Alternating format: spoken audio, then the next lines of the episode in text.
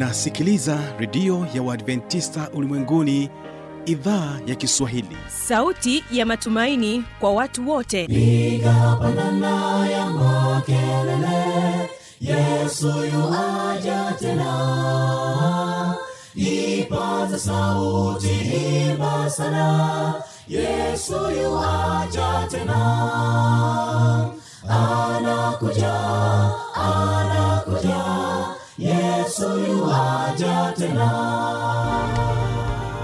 hii ni sauti ya matumaini kwa watu wote. Inayokujia kupitia redio ya uadventista ulimwenguni awr toka kila kona ya dunia tunasikia vita njaa maafa hivyo washiria marejeo ya mwokozi. Piga panda ewe mlinzi yesu yuwaja tena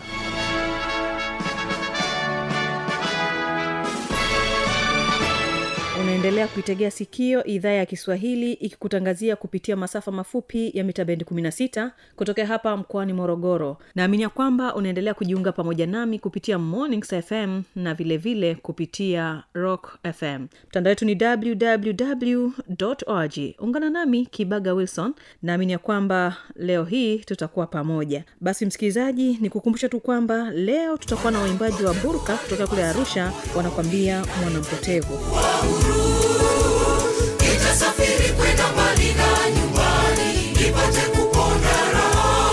raha vile vilevile tutaendelea kubaki nao burka kwaya katika wimbo wa pili ambapo watakuja kwako na wimbo unaosema sikia wito wake yesu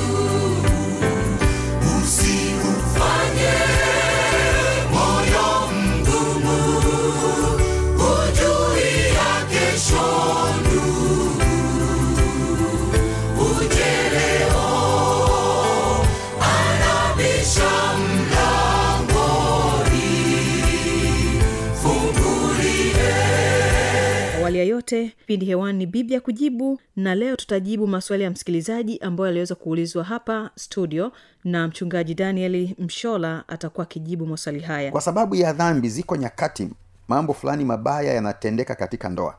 Na moja kati ya mambo ambayo biblia imeruhusu ya kwamba linaweza e, kupelekea watu wawili hawa wanandoa hawa kuachana ni hili ambalo yesu alilitamka katika kitabu cha mathayo hiyo sura kumi na tisa na ile aya ya tisa anasema nami nawaambia ninyi kila mtu atakayemwacha mkewe isipokuwa ni kwa sababu ya uasherati akaoa mwingine azini naye amwoaye yule aliyeachwa azini. Basi ni kupatia wasaa wa kuweza kuwategea sikio waimbaji wa burka kwaya wanakwambia mwanampotevu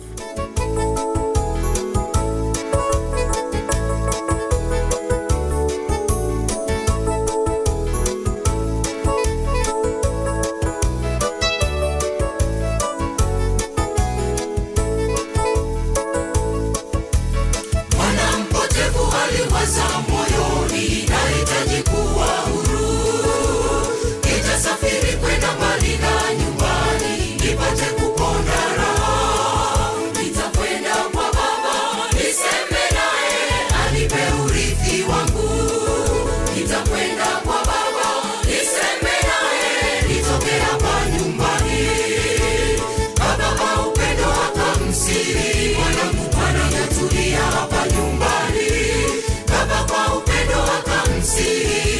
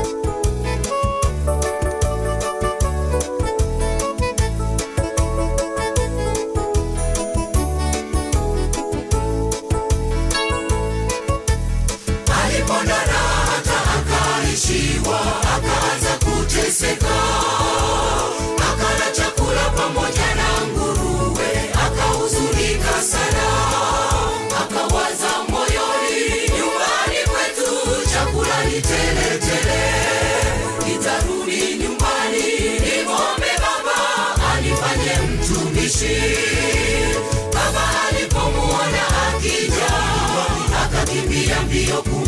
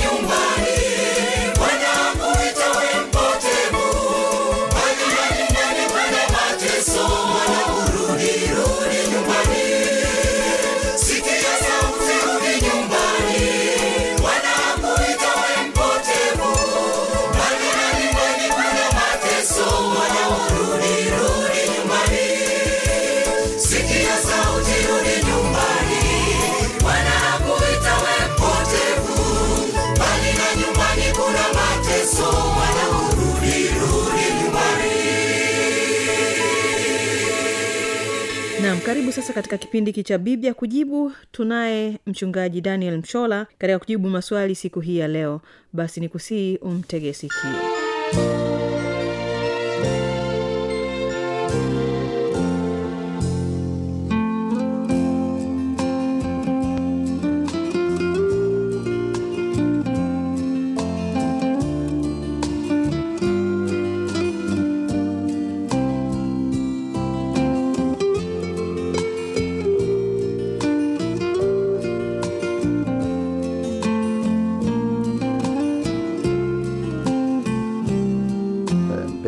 msikilizaji wa redio yako ipendayo awr nipende kuchukua nafasi leo tena kukaribisha katika kipindi chako kizuri kipendacho cha biblia ya kujibu.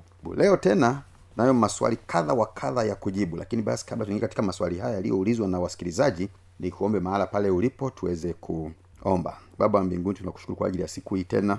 Saa imefika tuendelee kujifunza neno lako kupitia kwa kujibu maswali yaliyoulizwa na wasikilizaji mbalimbali uwe pamoja nasi katika kipindi hiki. Kwa jina la mwokozi wetu amina. Ya leo ninayo maswali kadhaa kama nilivyotangulia kusema nitakayoyajibu katika kipindi hiki. Na swali la kwanza eh, linatoka kwa ndugu rosimeri eh, kutoka mgeta morogoro. Rosimeri kutoka mgeta morogoro anauliza kuwa mungu wangapi tukifika mbinguni tutawakuta? E, mungu wangapi tukifika mbinguni tutawakuta? Ya katika mafunuo ya neno la mungu tulio nayo yani biblia uh, inaeleza juu ya kuwepo kwa mungu mmoja mwenye nafsi tatu. Mungu baba mungu mwana na mungu roho mtakatifu. Na kwa kujibu swali hili tu kwa ufupi katika kitabu cha waraka wa kwanza wa yohana waraka wa kwanza wa yohana sura ya tano na ile aya ya nane inasema hivi. Waraka wa kwanza wa yohana sura ya tano na ile aya ya nane biblia inasema kwa maana wako watatu washuhudiao mbinguni baba na neno na roho mtakatifu. Na watatu hawa ni umoja. E, biblia inasema wako watatu washuhudiao mbinguni walioko mbinguni. E, na hawa ni baba na neno. Huyu neno ndiye yesu na roho mtakatifu. Biblia inasema na watatu hawa ni umoja sasa yako yako yako eh, baadhi ya mambo ambayo binadamu tumejaribu kuyatafiti kwa akili zetu tunaweza tusiwe na majibu sahihi eh, tunaweza tusiwe na majibu sahihi sasa lakini kulingana na mafunuo ya neno la mungu ndivyo ilivyo ya kwamba mbinguni yuko baba mbinguni yuko neno au yesu na kisha yuko roho roho mtakatifu. Kubwa eh, msikilizaji- wangu rosemary tunapaswa kuomba ni kumwomba mungu tusaidie kuwa uaminifu na tutakapofika mbinguni basi tutamwona mungu e, katika ukamilifu wake katika ukamilifu wake. Swali jingine e, linatoka kwa ndugu tosha kutoka njombe. E, ndugu tosha kutoka njombe anauliza nikimwoa mwanamke aliyepewa taraka ni vibaya? E, nikimwoa mwanamke aliyepewa taraka ni vibaya? E, katika mpango wa mungu wa ndoa e, tunaposoma katika kitabu cha e, katika kitabu cha mathayo sura ya kumi na tisa e, mathayo sura ya kumi na tisa tunakutana na maneno ya yesu mwenyewe. Yeye aliye mungu yeye aliye muumbaji. E, tukiacha yale mengine yaliyokwisha kuelezwa huko nyuma. Lakini basi katika kitabu hiki yesu anasema maneno haya. Yesu anasema uh, maneno haya katika aya ile ya tano mathayo kumi na tisa aya ya tano. Akasema kwa sababu hiyo mtu atamwacha babaye na mamaye ataambatana na mkewe. Na hao wawili watakuwa mwili mmoja. Aya ya sita hata wamekuwa si wawili tena bali mwili mmoja. Basi aliyowaunganisha mungu mwanadamu asiwatenganishe. Kwa katika mpango wa mungu ni kwamba e, mtu mme na mtu mke wanapooana hawatakiwi ifikie mahala wawaze kuachana. Wakishaingia kwenye mahusiano ya ndoa bwana anatamani kuona wakiendelea kuishi pamoja kwa maisha yao yote. Na huo ndio mpango wa mungu. Lakini basi kwa sababu ya dhambi ziko nyakati mambo fulani mabaya yanatendeka katika ndoa.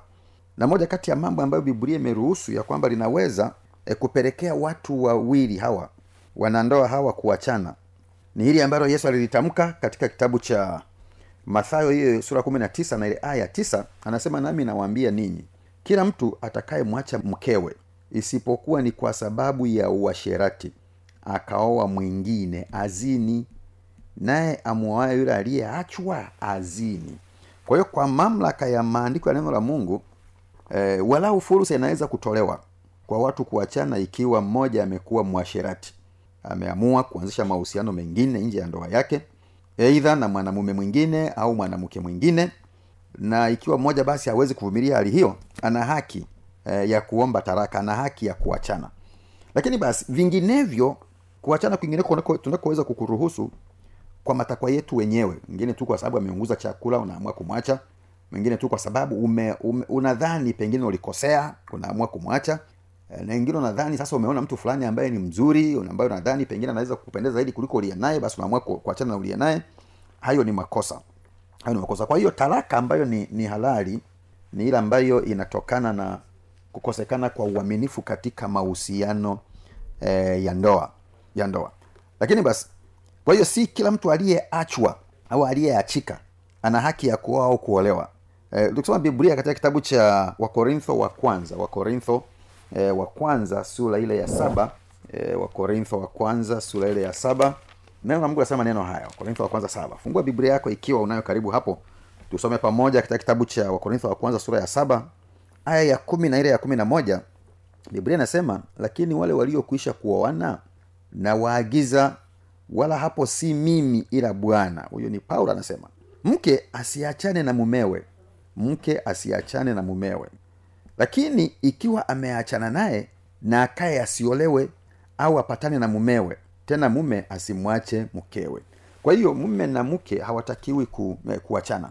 Na ndio maana tunawashauri vijana wale ambao hawajaona kuolewa kwamba saa inapofika usiokote tu yeyote unayokutana na yeyote tunayoona hapana. Kaa chini tafakari chunguza vya kutosha. Uone kweli huyo binti huyo kijana wa kiume atakufaa kwa maisha yako? Atakufaa kwa maisha yako? Na kwa nini? Kwa sababu yako makosa ambayo e, watu wameyafanya katika maisha ya ndoa ya kuoa na kuacha kuoa na kuacha. Hayo ni makosa na mungu wetu wa mbinguni hayaridhii na wala hayakubali na kamwe hayampendezi. Kwa nini? Kwa sababu miongoni mwa mambo makubwa ambayo e, mungu anasema ya kwamba yanamchukiza ni pale anapoona mwanaume na mwanamke walioana waliokubaliana kuishi pamoja kwa maisha ya ndoa yanapofikia mahala fulani wakaamua kuachana katika kitabu cha malaki sura ile ya pili malaki sura ya pili na aya ya kumi na sita neno la mungu linasema maana mimi nakuchukia kuachana. Na anayesema maneno haya ni bwana. Eh, asema bwana mungu wa israeli naye aifunikizaye nguo yake kwa udharimu namchukia asema bwana wa majeshi basi jiadharini roho zenu msije mkatenda kwa hiana. Yaani ikiwa yako mambo yanamchukiza sana mungu. E, ni pale watu wawili mme na mke waliokubaliana kuishi pamoja. Naam na wakafuata taratibu zote zinazohusika nyakati fulani za kimira nyakati fulani za kisheria nyakati fulani za kidini. Na wakaamua kuishi pamoja. Alafu ifike mahala waachane. Mungu anasema anachukia sana jambo hilo. Anachukia sana. Anachukia sana. Na kufanya hivyo ni kutendeana udhalimu eh, kufanya hivyo ni kutendeana iana. Na kwa sababu hiyo basi mungu anatuonya mwanamume yeyote asimtendee iana mkewe wala asimtendee udharimu mkewe. Mwanamke yeyote asimtendee iana mumewe asimtendee e, udharimu mkewe. Iana na udharimu tunavitenda pale unapoamua kutenda kumtendea mwenzako. Unajua huyu ndiye mme wako unaamua tena kuwa na mume mwingine au wanaume wengine. Huyu ndiye mke wako unaamua tena kutafuta e, wanawake wengine au mke mwingine mambo haya yanapotendeka katika maisha mungu anayaita iana mungu anayaita udhalimu na mungu atamani kuona tukiyatenda katika maisha ya ndoa. Kwa hivyo basi katika swala la eh, la kuwa mwanamke aliyepewa taraka uangalifu mkubwa unatakiwa kutumika ili kujua kwamba ni kweli hii taraka ya huyu eh, eh, huyu mke huyu huyu mke hii taraka aliyonayo hii eh, ni halali inakubalika katika maandiko inaruhusiwa na mungu naam na kama hairuhusiwi basi biblia inasema ukimwoa mwanamke huyo wewe na yeye mnahesabiwa kuwa wazinzi. Lakini pia ziko nyakati mwanamume anaweza kuanza mahusiano na mtu mwingine huko ikafikia mahala ambaye ni mke wa mtu. Na kwa sababu ya mahusiano haya akamsukuma achane na yule mume wake wa zamani. Na wakati mwingine ni mwanamke ameanza mahusiano na mume wa mtu. Inafika mahala anamwambia achana na yule mke wako wa zamani. Sasa iana zinatendeka hapo wanaachana alafu kisha anakwenda kuoa au ku, kuolewa na huyu sasa ambaye e, ni mume mpya au mke mpya. Naam sasa mambo ya namna yanapotendeka basi hayakubariki mbele za mungu na ndoa za namna hiyo zinakuwa si halali e, mbele za mungu. Maana kila mnapokutana kujamiiana mnahesabiwa kuwa wazinzi mbinguni. Na wazinzi wote hakuna hata mmoja ambaye ataokolewa. Sehemu yao ni katika lile ziwa liwakalo moto na kiberiti. Ndivyo biblia inavyosema. Kitabu cha wakorintho wa kwanza sura ile ya sita. Wakorintho wa kwanza eh, sura ile ya sita na ile aya ya tisa na ile ya kumi. Neno la mungu linasema au hamjui ya kuwa wadhalimu hawataurithi ufalume wa mungu? Msidanganyike waasherati hawataurithi ufalume wa mungu. Wala waabudu sanamu wala wazinzi wala wafiraji wala walawiti na wengine wengi wanaotajwa mahala hapo. Kwa hiyo waasherati na wazinzi hawataurithi ufalme wa mungu. Basi bwana akubariki uh, msikilizaji na kukaribisha katika kipindi kingine uh, siku nyingine. Tuombe. Baba asante kwa ajili ya siku hii. Asante kwa ajili ya msikilizaji wangu yule aliyeuliza maswali na wengine wanaosikiliza. Naamini majibu haya yaliyotolewa yatakuwa yamewabariki wengi lakini kubwa tufundishe sisi sote kuwa watii kwa neno lako. Tuyaishi na kuyatenda mapenzi yako. Utuandae kwa ajili ya ufalme wako. Maana ninaomba hivi kwa imani katika jina la mwokozi wetu. Amina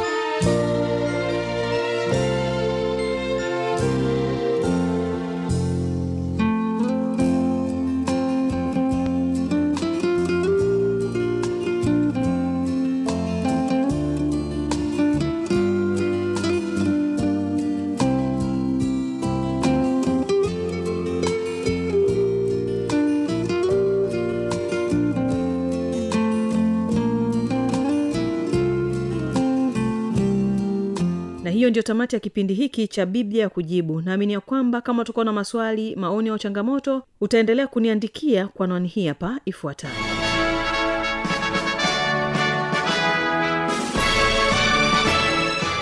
Redio ya uadventista ulimwenguni awr sanduku la posta 172 morogoro tanzania. Anwani ya barua pepe ni kiswahili at awrrg namba ya mawasiliano simu ya kiganjadi 745 184882 ukiwa nje ya tanzania kumbuka kuanza na namba kiunganishi alama ya kujumlisha 255 unaweza kutoa maoni yako kwa njia ya facebook kwa jina la awr tanzania.